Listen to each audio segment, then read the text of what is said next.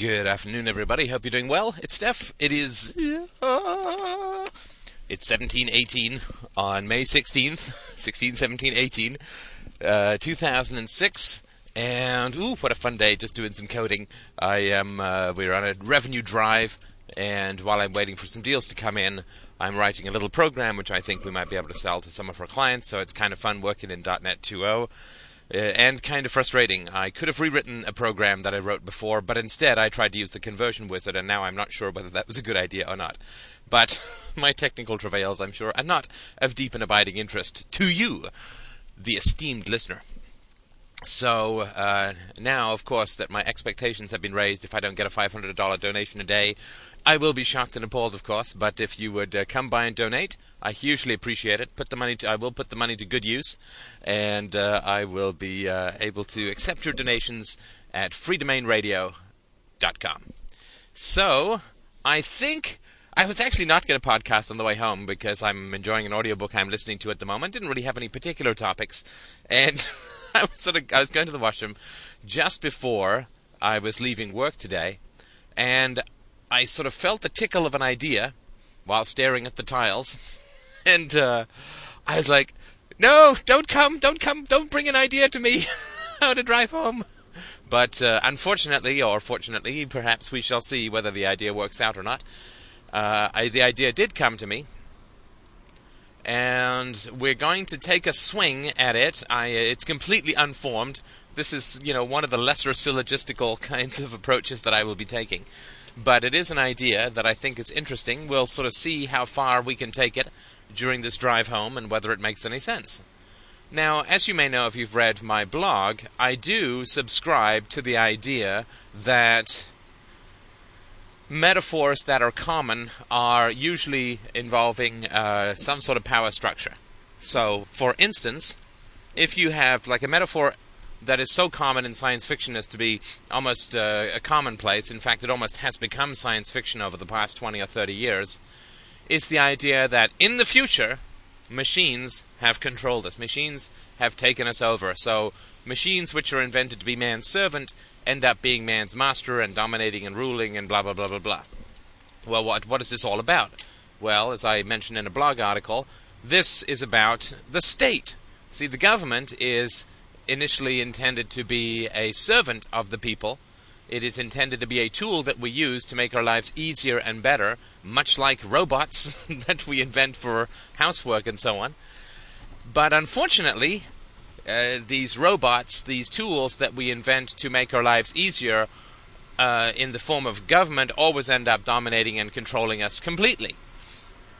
And of course, this is the Matrix, right? I'll do a media review of the Matrix at some point another time, but just suffice to say here that in the Matrix, a person is waking up to the fact that he is enslaved when he doesn't know it, because he is put in this artificial world in the modern context the uh, the aliens, the the bad guys who have enslaved us are the state and the bureaucrats, and the Matrix is the media, which consistently tells us that we're free and virtuous and that there's no violence except for the occasional bad guy. So we'll talk about that another time. That is sort of an example of how a popular metaphor is understandable in its relationship to state power. So the state is supposed to be by and for the people. It's supposed to be something which is there to benefit us and to make our lives easier. But instead, it ends up taking us over, much like the machines in the Terminator and just about every other science fiction movie or book or thesis that you can imagine. This tool that we invent to help ourselves ends up taking us over. And of course, the metaphor is that machines are dangerous and we should really be careful about them and we should, in put in fail-safe mechanisms like uh, Isaac Asimov's three laws of robotics, which is something like uh, rule number one is uh, a robot shall never harm a human being. Rule number two is a robot shall not, through its inaction, cause a human being or allow a human being to come to harm. And number three, a robot will protect itself except if protecting itself violates either rule number one or number two.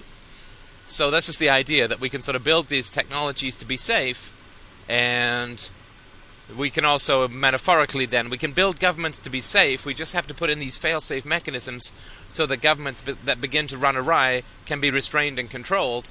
And of course, it's completely a false concept that the introduction of coercive monopolies can be limited to just being there to help you. that they're never going to, in a sense, as as the uh, computer, uh, Skynet or WorldNet or something, Skynet I think it is, in Terminator wakes up one day, and this also occurred in a Arthur C. Clarke story about a, a telephone that becomes a brain, a telephone system that becomes a brain. The idea that this tool, which is there to serve you, suddenly wakes up and has its own consciousness and its own needs and is no longer then interested in serving those whose crew have created it. I mean, if that's not the state, I don't know what is. But of course, because people are twisted, they can't accurately identify this situation for what it is, with the exception of, uh, I guess, George Orwell, one or two other people. What they do is they say, ah, capitalism and technology is the danger. And that's we need a military to save us. When of course it's the complete opposite. This is when I say artists don't reveal the truth, but rather reveal their own prejudices. This is an example. So in all science fiction, it's the free market machine. So I guess with the exception of RoboCop, I guess uh, RoboCop it's the uh, no, I think it's a capitalist who's creating these robots, uh, policemen for the uh, for the state. Not exactly a free market situation, but it's still a private manufacturer who creates something that doesn't work.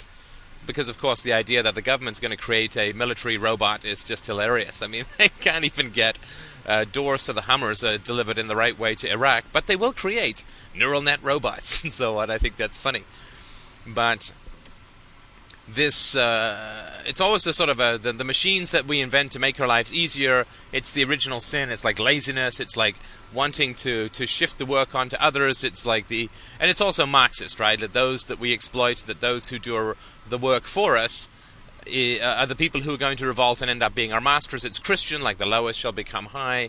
It's Marxist, that the proletariat shall take over. You can see this, of course, in Fight Club, where they end up uh, forcing a guy to call off the investigation because they say, you know, we deliver your mail, we cook your food, we connect your calls, don't screw with us, and so on. So this idea that sort of the lonely, the excluded, the you know, the, the, this, the metaphor is very tightly bound up, and it's common to a lot of different kinds of thought systems. But the uh, real idea, of course, is that uh, what we invent to make our lives easier ends up ruling us and of course, nobody ever talks about the state in this manner. In fact, the state is the solution in terms of let's, you know, get a bunch of Marines to go and blow up the bad guys. But it's all kind of funny from that standpoint because a complete reversal of what actually is the case. The free market will not produce robots that enslave us. The free market will, in fact, produce robots that uh, save our time and energy and money. It is the state who will enslave us, and the state is the enemy of the free market. They're absolute mortal enemies in a way that, if we're really honest about it, science and religion are as well another way of approaching these sorts of metaphors is to look at something like the Wild West. Ah, the Wild West. Now, the Wild West is a funny metaphor because the Wild West was not wild at all. The frontier areas were violent insofar as there were uh, clashes between the Indians and the settlers in places, but between the settlers there was almost no violence. I mean, people who are aggressive don't go out to the frontiers, right? They stay in the cities. But of course, when we look back at the 19th century and the rise of the Western coincided with the rise of progressivism, right? And so when we began to think in the early 20th century that the state could help us do everything that we could imagine and would be a wonderful and beneficial and benevolent and beautiful and lovely and this and that and the other kind of companion, then naturally we had a problem with the era that preceded it. And so we had to begin to demonize the era that preceded the rise of faith in violence through progressivism uh, and socialism in the early 20th century. So, what happens is you start to see a rise of myths around the robber barons and the wild frontiers with Black Bart and and Jesse James and so on. And of course, these are people that we know because they were so rare. These kind of stick 'em up guys, the stagecoach robbers, were known to us because they're rare and but you had to sort of make out that in the absence of the state, it was all wild shoot 'em up guns in the air, horse stealing, woman raping, madhouse, but then the sheriff comes along, and it's a way that you have to demonize the absence of violence so that you can advocate the increase of violence. So now, this idea was uh, offered by somebody who posted information on the board about global warming. You can go to junkscience.com and find out all the nonsense about global warming. And then you can absolutely alienate all of your friends because skepticism around global warming has been demonized to, to a degree that it's one of the few things that I've had a real great, a really great deal of difficulty convincing people of. People get monumentally and mortally offended when you come up with skepticism around global warming. And frankly, I could care less. I don't think it's true uh, simply because the government says it. I don't think it's true because all the science that has uh, been produced to, uh, the mathematical model that was produced to originate it, has been proven false, and of course, no one's changed any tack. And yeah, of course, there are tons of scientists who sign all these petitions, but they're getting paid billions of dollars to do it, so it really doesn't matter to me what people are paid to say. I am knowledgeable enough to know that the commercials are going to focus on the positive aspects of the goods and not necessarily the negative aspects, so you take them with a grain of salt. The uh, supermodel does not necessarily come with every sports car, and so of course that's not something that you believe. And the pictures of the burgers in the fast food ads are not exactly the same as what you end up looking at down in your little styrofoam package. So I'm fairly aware that when people are paid to produce messages, that those messages are not objective. I'm fine with that.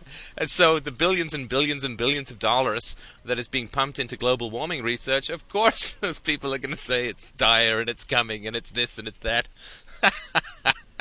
I mean, the idea that this is objective science is really, really quite funny. anyway, I mean, I'm not going to get into the debates about global warming. We can do that at another time. But I am sort of interested in global uh, warming as a metaphor for state power. This is the idea that came to me that I wanted to preface with a few other examples so it doesn't sound like I'm barking from the complete top of the loony tree. But I was very interested, as you know, or may have known if you've been listening to, listening to these rambles in sequence, I've been interested in trying to come up with a metaphor that explains violence in society. Uh, the state violence in society, the effects of the gun in the room, how does that show up in society? What's a good metaphor? And I've been playing around with a whole bunch of different ones. So then, of course, when I was staring at the tile prior to leaving work, uh, the thought struck me that global warming is a pretty good metaphor, I think, for the growth of state power. So, mankind's activities are producing a change in the ecosystem.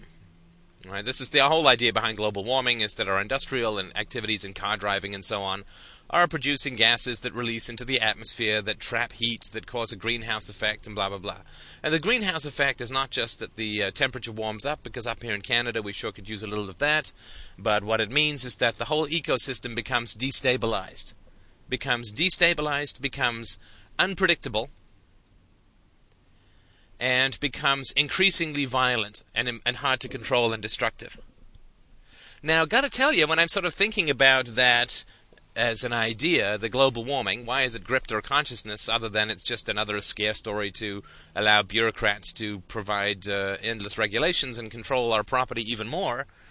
Well, why is it something that grips our imagination? Because, of course, the state comes up with about a billion scare stories every year. Just watch your nightly news, and there's only a few that grow into this kind of uh, very large uh, story or idea that changes people's consciousness in a pretty fundamental way. Like this hooks into people's uh, collective uh, consciousness in a way that is pretty powerful. Well, if you look at the idea that industrial activity is releasing a kind of gas into the air which is altering the ecosystem and making it more less stable, less violent and so on. And what we think is helping us is actually poisoning the whole planet. What we think is a tool or a useful thing for us, i.e., manufacturing uh, facilities and cars and so on, that what we think is helping us is actually destroying us in a way that almost no individual can affect in any way whatsoever.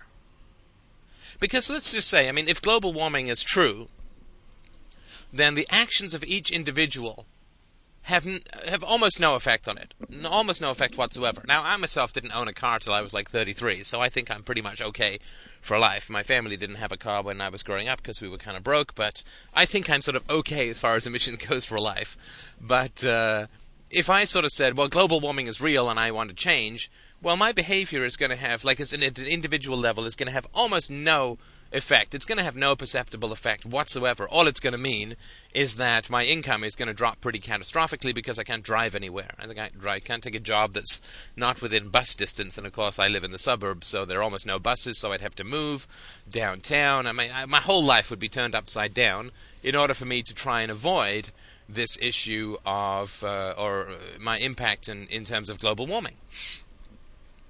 So it's an enormous amount of inconvenience for each individual to alter their behavior to try and control this problem, and it has it will have no effect anyway. Now, if you translate this over into the state side, well, as we've been talking about off and on, each individual, if they wish to avoid participating in state uh, coercion, then yes, you can rearrange your life such that that is minimized. I would quit my job. I would go and work for uh, a very charitably paid, very low paid position for a think tank or or I don't know, uh, Mises.org or something like that, and I would avoid using roads. I, I could really change my whole life to avoid participation in state power, and it would do nothing. Absolutely nothing. I mean, if we all did it, sure, but I mean, not everyone is going to do it because the barriers to that kind of change are pretty high. So I think that there's a couple of parallels. One parallel, of course, is, is between this, right? That you can change, turn your life upside down to reduce your uh, contributions to global warming, and all that will happen is your life will be t- sort of topsy turvied, and nothing will change. And the same thing with the state. You can change your life so that you end up uh, trying to uh, minimize your interactions in state coercion, and all that will happen is that your life will be turned upside down and nothing will change. And this is, of course, why people don't care about global warming, and also why they don't care about changing the state, because that's not uh, that's not going to occur. Now, global warming is the result of a use of a tool that is supposed to help us, where due to no individual action, but because of a collective action, everyone driving and using manufactured goods and so on, no individual action, but a collective set of actions produces something which is dangerous and adds to volatility and, and uh, damages human life and so on. Well, that to me seems kind of obvious as a strong metaphor, an unconscious metaphor for the state. No individual is making decisions that can be condemned in the state, but the system as a whole, the, the, the, result of the collective decisions, is an increase in danger to human life. I mean, as like you don't go to sort of any particular individual and say, "You bad, you evil, you cause of state problems," right? I mean, yeah, George Bush declared war, but so can I, so can you right? And and the problem is that uh, there are people who are going to go out there and shoot people, and then they're brought up in public schools, so they're propagandized. They don't have any idea what they're doing is evil, and the teachers think that they're doing good, and they don't actually wield the guns, and the, you know, like it's it's it's you can run run around in circles chasing your own tail, uh, just trying to figure out how to find somebody to blame for the state, and and you can't. I mean, there's just no way to do it. And in a similar way, you could run around in circles trying to find people to blame for global warming if it were true. And you would never, you'd find a couple of people that you could maybe sort of put up there, but not even any individuals, right? Some big manufacturer says is belching out smoke that contributes to global warming, and you sort of go, "You bad, you're a bad manufacturer, you a global warming guy." Well, he's going to say, "Okay, but uh, people want to buy my goods." You go talk to them. If they don't want to buy my goods, or if they're willing to pay the extra amount to for me to put my global warming scrubber things in, then for sure I'll stop. Right? Well, you got to talk to the people. They won't. Uh, they won't buy, and then people will be out of work, and uh, so all this kind of stuff. So again, you can't even if you believe in if you believe in global warming, you can't easily find a, um, a methodology for finding people uh, to blame. Now let's look at the danger curve of both the growth of state power and what is propositioned as the results of global warming. Well, the growth curve for global warming is tiny, almost imperceptible change which can only be measured and discovered by experts, followed by a massive increase in problems at some indeterminate point in the future. I mean, if global warming was, well, the planet's going to heat up a, one degree every 2,000 years, then people would be like, yeah, and it was linear, people were like, yeah, yeah, yeah, okay, fine. We'll uh, we'll put a we'll put a buck in a bank, and then every year they can use it to rid the world of whatever. Because right? every every two thousand years that will have grown to about a bajillion dollars. So that's how we'll deal with it. So they has to have this sort of hockey stick or asymptotic kind of uh, problem curve, right? So it's it's slow, it's imperceptible, tiny problems that can only be discovered by people measuring the ice up in the Antarctic or the Arctic or whatever. And then, lo and behold, the problems they begin to escalate, and then you end up with this what is it, the day after tomorrow kind of scenario where suddenly the entire atmosphere freezes solid, and we're all stuck like the Flintstones in these ice uh, ice cubes. And so there has to be this, you know, slow, imperceptible, and because it's imperceptible, it can't be proven or disproven, right? This uh, whole idea that global warming caused by mankind, escalating, blah blah blah, destroy the planet, blah blah blah. Um, I mean, if all the planet does is heat up a little bit over time, so what? You know, I mean, uh, yeah, some places in the equator will become less habitable, but some places in the north will become more habitable, so eh, it doesn't really matter. And in my sort of humble opinion. But it has to be catastrophic, right? So it's a slow, slow, slow set of problems that experts can only tell uh, you about, and you argue if you take them on faith and so on, and then kaboom! You know, the whole planet uh, goes into this massive cyclodronic nuclear winter or something, and and that's what we're supposed to be afraid of, right? That's what we're supposed to be uh, focused on, having the government rush in and save us from. Well, let's look at the growth of state power in a similar kind of way. Now we know that the growth of state power is always racing the free market. I mean, it's my particular opinion that the state A could not have grown as big and B would have already collapsed if it wasn't for the software and computer revolution. But that's sort of neither here nor there. It's an unprovable thesis. We won't spend too much time on it. But the uh, increase in taxation that is occurring, for instance, is always keeping paces with the inc- increases in productivity that the free market is trying to create. So taxes here are very high. Taxes where you are are probably pretty awful as well. But if somebody came up with, uh, you know, the, the the thing that's in Atlas Shrugged, the 20th Century Motor Company's static electricity generator or whatever, then our incomes would rise considerably, and therefore we would sort of beat back the power of the state a little bit, and then the taxes would rise to meet the additional income that came out of not having to worry about uh, generating stuff. If you came up with teleporters, then you wouldn't need roads and cars, and therefore our incomes would go up quite a lot, and then the taxation would. So there's always this race. Now the government always wins because violence always beats innovation over time, and there's no question of that. Just look at the history of every empire or civilization in the world that's had any kind of free market; it always ends up in a complete ash heap of uh, of uh, degradation and mercantilism, followed by feudalism, followed by usually almost complete slavery. So the growth of this kind of uh, power is very interesting because as the government power increases, the market struggles to innovate.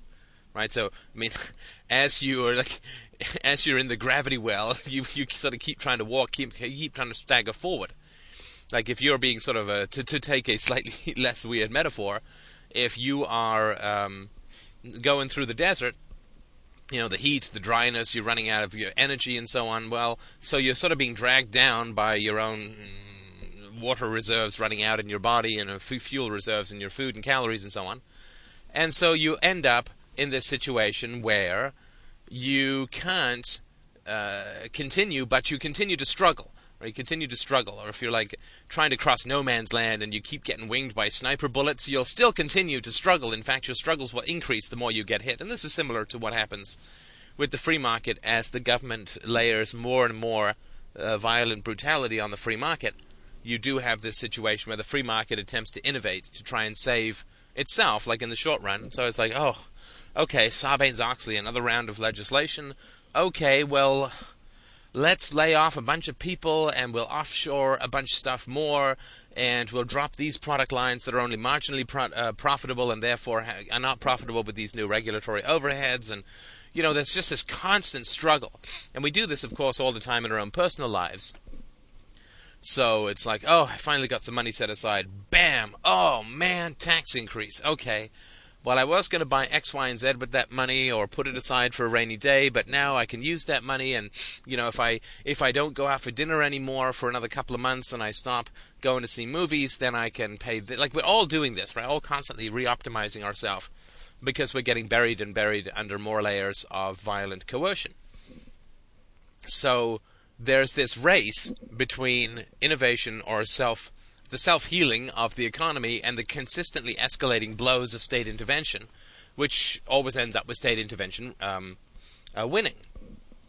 A small amount of state intervention can the market can survive and flourish under, but of course, as soon as it flourishes, there's more money and more activity for the government to tax, so it begins to tax it, which then causes more um, more struggle to innovate. But then at some point, people just kind of give up, and this is a very sort of subtle emotional thing that occurs for people. They just kind of give up. And that's when the whole bottom of the economy falls out. You can see the same things in marriages that are problematic, right? Uh, and people struggle, and they can struggle for years 10 years, 20 years, or more. And then one day they wake up, and it's just like, you know what? I'm done. I'm just done with all of this. I had that with a seven year relationship. Sort of woke up one morning and it's just like, yeah, I'm totally done. And people will have that when it comes to the economy as well, as far as innovation goes, and that's when the whole bottom falls out and the whole thing collapses. But that approach to looking at the free market, that the innovation is constantly warring, the creativity and intelligence are constantly warring with violence and uh, brutality, well, that is a strong metaphor, I think, for the uh, for global warming. In global warming, you have a small amount of emissions the planet can handle, right? Like a small amount of coercion the free market can handle.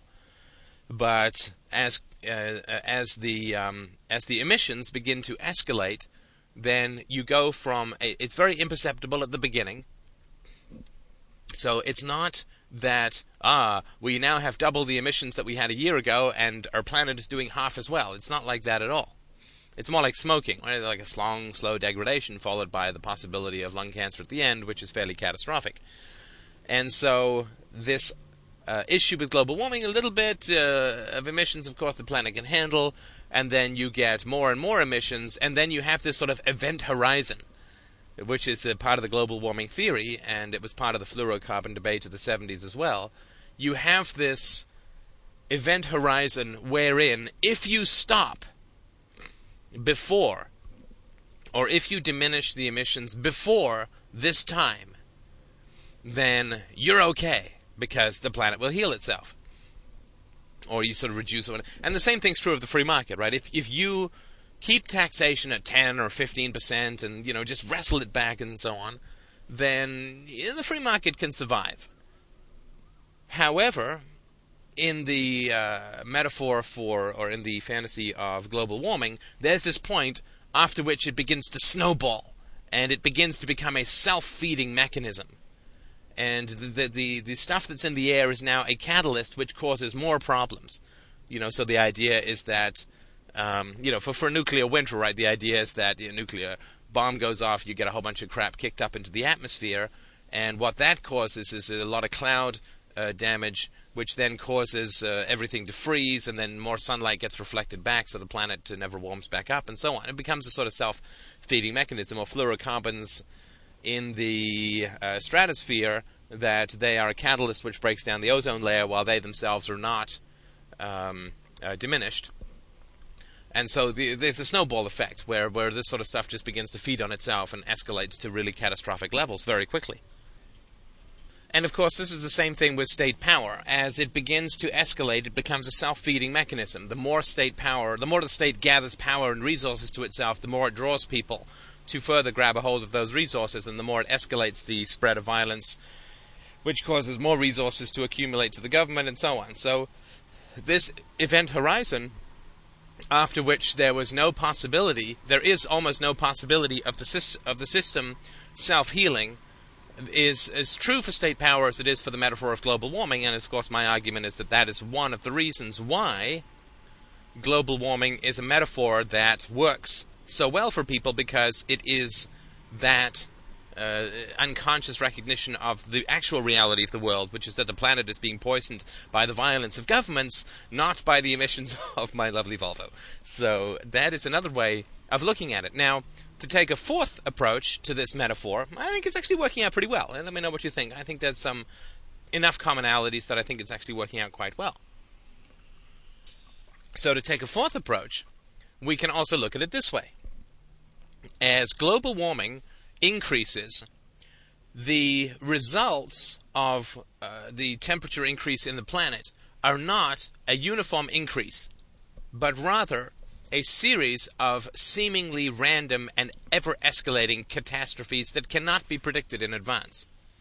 So the future becomes wildly unpredictable and catastrophes occur, and there's simply no way to figure out where the, the sort of lightning is going to strike next, so to speak. Now, if we look at the state, I think we can see that as state power grows, we end up with a very similar situation. So as state power grows, what happens is catastrophes begin to escalate in an unpredictable manner. So, for instance, if you look at something like Katrina or the war in Iraq, these really couldn't have been predicted five years ago. If you look at September 11th, uh, that this also could not have been predicted uh, five years ago. And we still have to have a big medical one. There'll probably be a biochemical one, maybe even a nuclear one. But there's no way of predicting these things. But for sure, the incidence of disasters is going to increase as state power increases, but it's impossible to predict in advance what uh, where where they're going to occur. So the argument that global warming that you could make uh, from a sort of facetious in a facetious way, you could say, well, global warming makes life worse for some people, right? Those in sub-Saharan Africa and so on, and it makes life better for other people, i.e., uh, me, which I know is, of course, everybody's first and primary, if not only, concern.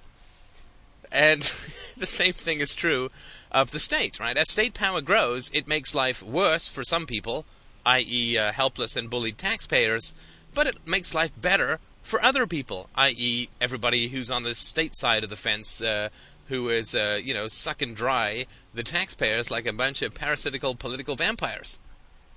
And so you could say that, yeah, you know, it's a net gain, sort of, you know, one one or the other.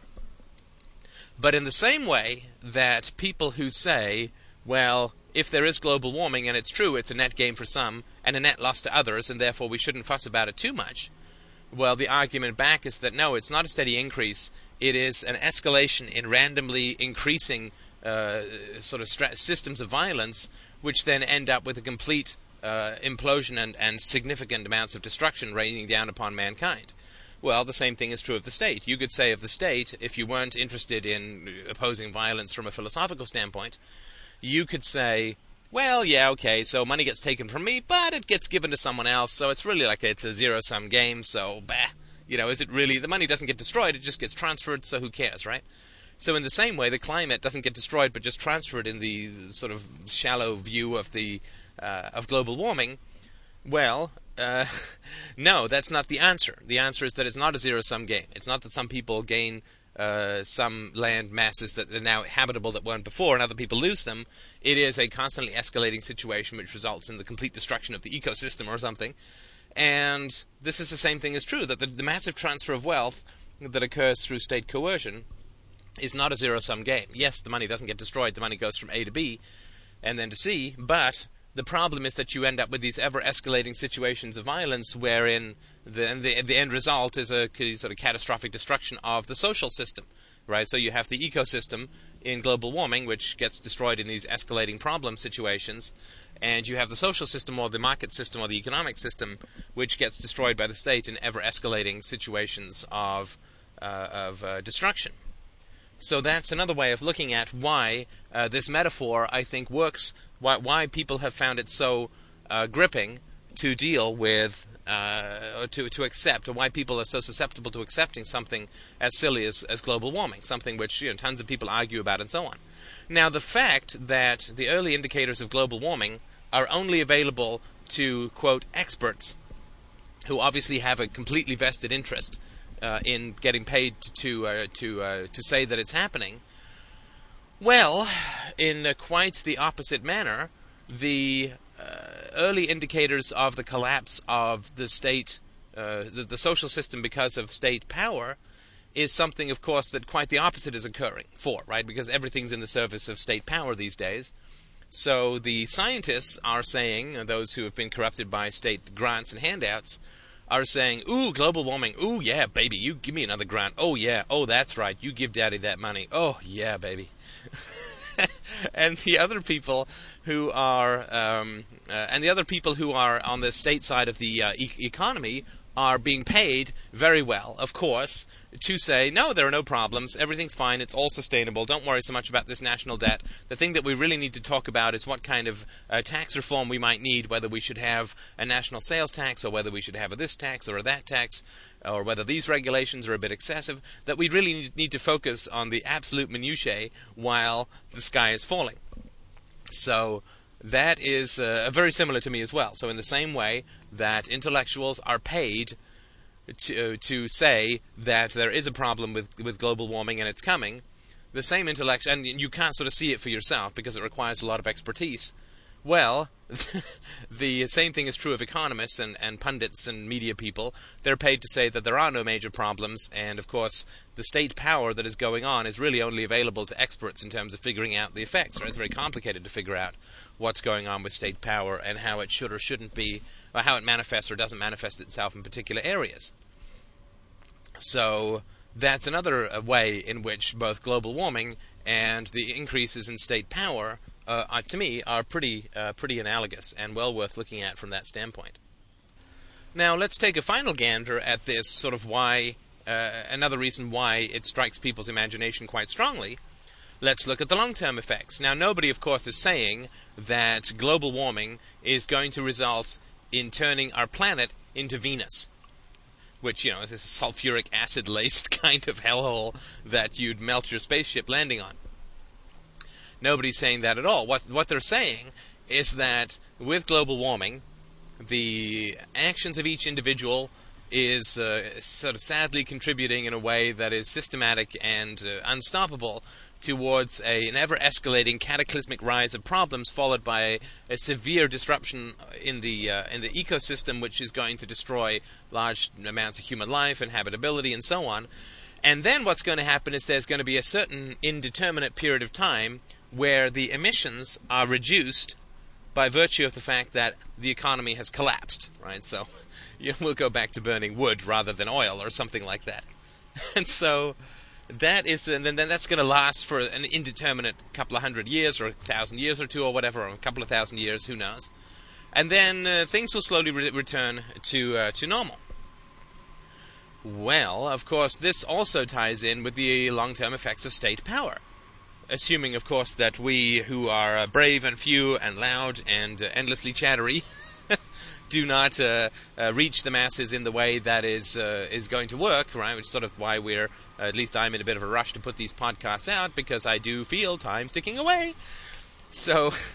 If we, in the in the absence of people like us intervening in the social consciousness and telling people exactly what's going on and why, then what's going to happen, of course, is you're going to get a fall of the Roman Empire situation and uh, with the state, right? So what happens is the, the, the, state collapses, and we can sort of go into that another time. The sort of situations that occur, the sequences that occur.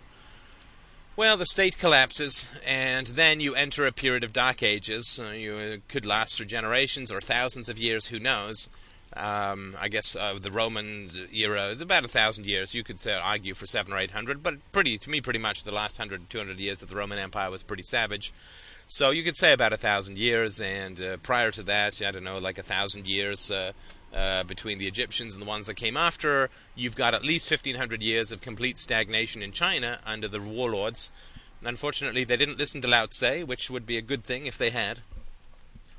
And so what happens is when this cataclysm of violence exhausts itself, you go into a period of stable and significant problems, uh, which then slowly heal themselves over time. Well, of course, this is exactly the case with state power.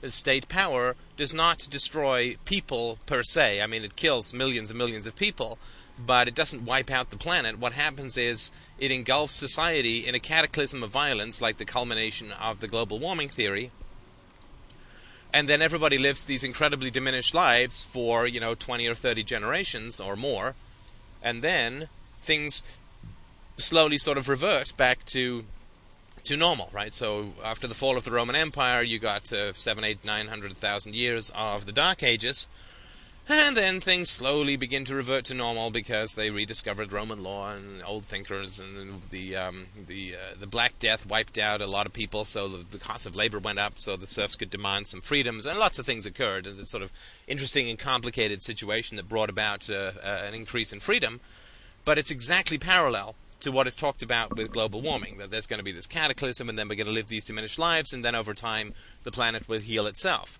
And so that's exactly the same as what occurs with state power, destroys society, everybody lives these diminished lives for, you know, a couple dozen generations, and then uh, things begin to heal, and you sort of begin your upward climb again. Now, the last thing that I'll say about this is that because global warming is a fantasy, it will absolutely lead you in the opposite direction. Right? This is the great danger of fantasies, as we talked about briefly this morning. Well, sorry, as you listened to extensively this morning, to be a little more clear about the lines of communication here. but um, the uh, well, the problem with fantasy is that it leads you in exactly the wrong and opposite direction. It identifies the problem and then leads you in the opposite direction. So to take the example from this morning, fantasy identifies that you have a problem with your family. Like you have a problem with your family, that creates an impetus for movement. Defenses will always uh, create fantasies which push you in the wrong direction completely and totally and utterly. And that is something that's very important to understand. So, in reference to this morning, there's a problem with my family. It's sort of what uh, what happens, right? So you get this impulse uh, to uh, to sort of not see them, and most people mistranslate that into, "Oh, I better go and see them more." Right? It leads them in the op- the fantasies lead you in the opposite direction. So people who uh, have no reason to forgive those who have brutalized them, in fact, have every reason to not forgive them, end up in these fantasy camps wherein they must forgive these people, and that's the only right thing to do. so the impulse to not forgive, which is the accurate one, gets translated into a fantasy of infinite forgiveness, which then causes them to be trapped with the very people who continue to harm them. Right. So this is this is where you don't want to be in life. You don't want to be in this place where fantasy is leading you in the opposite direction. So uh, uh, this is the same thing, of course, that that occurs with with global warming. So fantasies are that global warming exists, and of course, one fantasy always breeds another fantasy, right? You you can't ever deal with fantasies unless you get to their root. Right? You, can't reason from two plus two is six, and then build whatever theory you build on that is going to be completely incorrect, right? So, in the fantasy that global warming exists and is caused by the free market, and then of course the, that fantasy is is one thing, and it leads to the next fantasy, which is that the government can solve the problem of global warming. Because the government is, of course, so wise and is uh, full of so many people who take nothing but the long uh, view of society and who are never corrupted by power in the way that uh, you know, voluntary participative capitalists are. And so the first fantasy is that it exists, of course. The second fantasy is that the state will uh, solve it. And so, as far as pollution and danger to human life, right? Because we're really only concerned about global warming as far as its danger to human life goes, right? I mean, when when it comes right down to it, all environmentalism is about uh, the danger to human life. So the funny thing is, of course, that you make up this fear called global warming, because uh, which is a fear because you're afraid of its effect on human life. It's going to be deleterious to human life, so it's oh, I'm frightened. It's going to be bad for us. And then you say, well, what we need to do is give these crazy, psychotic, mad bastards over there in the state nearly infinite uh, capacities to enslave us in order to to save us from global warming. So your fear about something which is damaging to uh, human health and human survival gives you the uh, impetus to hand over the power of murder to uh, a, huge social monopoly and to surrender all of your rights to people who are going to end up getting you killed. I mean, that's what the state does. It gets people killed. That's its job, right? That's all it does. Or it enslaves them or whatever. But basically, that's it's a murder machine, right? It's a, it's a killing machine. And so that is uh, an important thing to understand that a fantasy will always lead you in the wrong direction. Right? A fantasy uh, will tell you that there's something in the grass when there isn't, and it will then propel you towards the lion that really is there. that's the opposite direction. So that's really something to understand about fantasy. Now, the last thing, okay, the one last thing that I'll say about this, I had a long traffic jam, so this has been a tad longer than expected, but that's all right, I hope. And the last thing that I'll say is that even if we do say that global warming is a absolutely real phenomenon, an absolutely and totally real phenomenon, and it is going to be damaging to human life and human property, and it's just all round double plus ungood, well, how on earth can a government or would a government ever care about that in any way whatsoever? I mean, let's look at how a free society might handle something like global warming. Let's just say it's completely real. Well, you have an incredibly powerful mechanism for making immediate change to people, which is not politically motivated, which is the DRO system. So let's say the DROs are all getting together. Now, they all have life insurance on people, they have property insurance on people. They, uh, if if houses get destroyed because of things like Katrina or global warming starts tearing up things that here or there, well, DROs are going to lose a fortune, of course. And so DROs have a very specific and detailed financial requirement to minimize damage through natu- through the elements, right? Through the natural forces of weather and nature. And so if they do figure out objectively that something is occurring that is dangerous to human life and human property, all the DROs are going to leap into action pretty quickly. Now, they're not going to leap into action if it's only going to occur 300 years from now and has a 1% chance. And they're also not going to produce a whole flurry of, uh, of spending and documents and papers and lawsuits and cases and this and that and the other news articles and, and scientific journal articles, which, you know, the sum total of which is the Kyoto Protocol, which has the capacity to affect uh, the temperature by 0.1% or 0.1 degree over the next 80 years. So, as a you know, is, is full of sound and fury, of course, signifying absolutely nothing. The Kyoto Protocol is a complete waste of time and money, except, of course, for the uh, state slavering parasitical bureaucrats that are feeding off all our jugulars, uh, shuffling all this paper around. I mean, that's an example of how the government's going to solve this issue, right? Uh, put this Kyoto Protocols in, which is going to cost jobs and you know hundreds of billions of dollars the world over, you know, for the sum total of affecting things, you know, virtually uh, not at all uh, over the long run. So DROs are going to leap into action. So they're going to figure out, okay, well, the cost to human life and to human property over the next 50 years from global warming is going to be X. So we can spend X minus one dollar and still come out ahead. And so if they say, okay, well, it's it's the gasoline, then they're going to say, look, uh, to all the people they represent in the gasoline companies, they're going to say, look, uh, this gasoline thing is going to cause X amount of damage, which is going to affect you. It's going to drive up your DRO rates. It's going to be really bad, and it's going to be unpredictable, which means that it might be so bad that the DROs get blown out of the water financially or economically, and so your house is going to get blown away, and there's going to be nobody there to help you replace it. This is all pretty bad. Here's the science. Here's the facts. Let's sit down and figure it out. So you have an enormous number of people with a huge amount of vested interest in protecting persons and property within society over the long run. So if they figure out, oh, it's gasoline, right? Then I don't know, switch to ethanol, or I don't know, they'll be they'll fund research into creating personal flying machines that run on body farts. I don't know, like something like that. They're going to come up with some way to be able to reduce stuff, or at the very least, if they are there's no conceivable way to deal with the problem of gasoline. It's unthinkable, but let's just say there's no way to deal with the problem of gasoline. Then, of course, the DROs are going to say, okay well, those of you who drive are now going to pay for the cost of us figuring out a way to reverse or scrub the air or figure out how to deal with this issue of emissions. But I mean, that's really not really a, a solution at all, right? Whatever is going to be economically productive, i.e., better for human life and human property, is going to be the optimum solution that DROs, in conjunction with manufacturers and drivers and everyone, because in a private free market DRO based system, the social costs can be easily applied to individuals. So if it is just the use of gasoline, then how much gasoline you use is going to be uh, what you pay for, you know, DRO continuing DRO coverage. And of course, the DROs that might scare up all these stories and raise their rates, well, all their other DROs will be competing to find the absolute optimum solution. So even if we accept it that global warming were a perfectly real phenomenon and was occurring and was going to be terrible and escalating and all the things that we've talked about, even if it was not a fantasy at all, then you uh, would absolutely in no way, shape, or form ever, ever think that the government would be the mechanism by which it could ever be solved. And I think that's sort of important to understand. I mean, you can take this sort of double pronged approach to environmentalism, as we've talked about before, One is that look, it's not really a big issue. All these government scientists are just special. They're just another special interest group. They're just another bunch of jackals in the state court system. Uh, uh, to, trying to grab handouts and feast on the body politics. So let's not take anything that they say seriously. And let's at least wait for some kind of consensus with people. But of course, everybody says, when the consensus comes, it will be too late. Everything will be destroyed. There will be cows flying through the air and so on.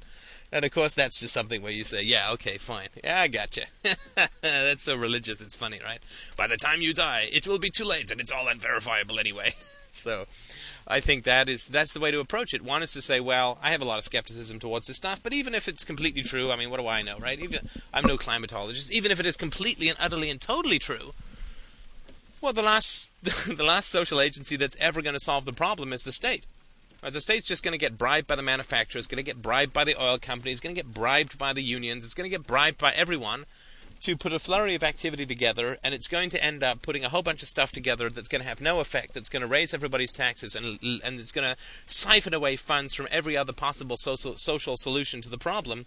Whereas in the DRO model, the dispute resolution organization model, the anarcho-capitalist model, you have a situation, of course, where uh, you have everybody who has specific and measurable financial incentives to deal with this problem getting together and working it out in an incredibly powerful and efficient manner. And that's how these problems get solved. They don't get solved by bureaucrats waving guns around and uh, uh, you know trying to expand their own political empires. I mean, forget about it. That's never ever going to solve the problem of global warming in a million years. So you know, it's either not real, uh, in which case uh, let's forget about it, or it is real. I mean, oppose it, of course, or it is real, in which case we absolutely need to get rid of the government as soon as possible so we can actually get these problems solved. So I hope this is helpful. I think it's a useful metaphor uh, to understand why global warming has gripped people's consciousness so much. And I think it's a good way of understanding the parallels between the rise of state power and the fantasy uh, camp of global warming. So, again, I appreciate donations. Come on by freedomainradio.com. And I will talk to you soon. Feel free to sign up for updates for when new stuff gets posted at Feedburner, which you can also access from freedomainradio.com. Mr. Van out.